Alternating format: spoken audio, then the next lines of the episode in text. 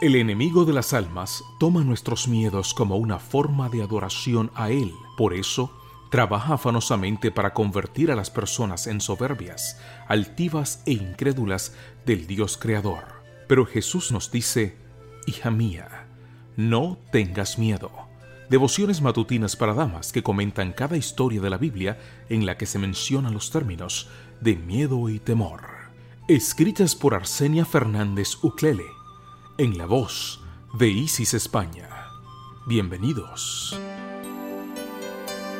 Buenos días mi querida familia. La reflexión para diciembre 30 se titula Temor a Dios o miedo al juicio.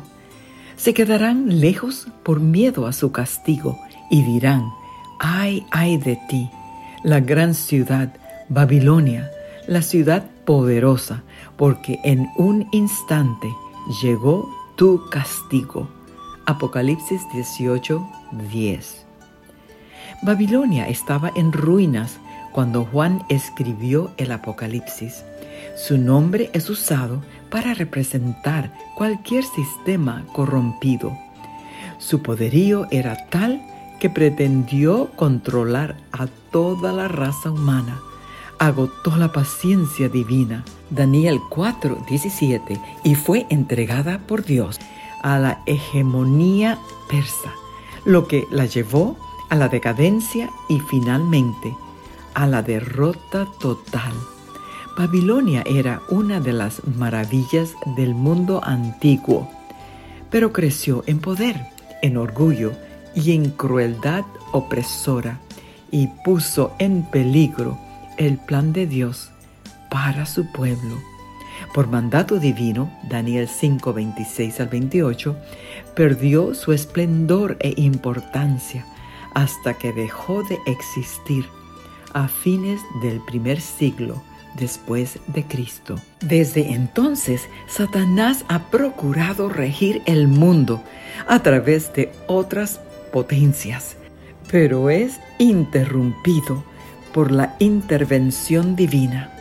Cuando el fin del mundo se acerque, se le permitirá a Satanás lograr una alianza política, económica, religiosa, apóstata, durante un corto periodo, una mezcla blasfema para perseguir y matar a los hijos de Dios. A esa unión maligna se la conoce como la Babilonia espiritual. La caída del imperio babilónico representa la suerte que le espera a esa alianza. Sin embargo, hay fieles en esas organizaciones religiosas que tienen nobles ideales y aman a Dios conforme al conocimiento que han adquirido. Dios hará un último llamado antes del fin del tiempo de gracia, juntará a su pueblo y anunciará la caída de la Babilonia apóstata y blasfema, salid de ella, pueblo mío, para que no seáis partícipes de sus pecados, ni recibáis parte de sus plagas. Apocalipsis 18:4. Quienes no temieron a Dios, temerán el castigo de la Babilonia espiritual.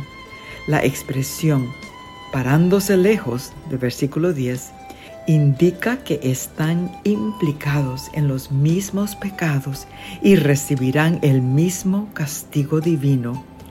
Este lamento, ay, ay, proviene de las organizaciones políticas que apoyaron y enaltecieron la soberbia de un sistema religioso corrompido por intereses personales a fin de mantener el dominio será un lamento tardío.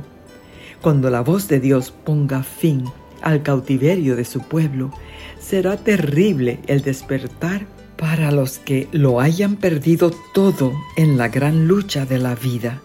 Mientras duraba el tiempo de gracia, lo cegaban los engaños de Satanás y disculpaban su vida de pecado. Pero sus lamentos son sofocantes por el temor de que ellos mismos van a perecer con sus ídolos. Conflicto de los siglos, página 636. Estás a tiempo para decidir entre el temor a Dios o el miedo al juicio venidero. Que tengas un bendecido día.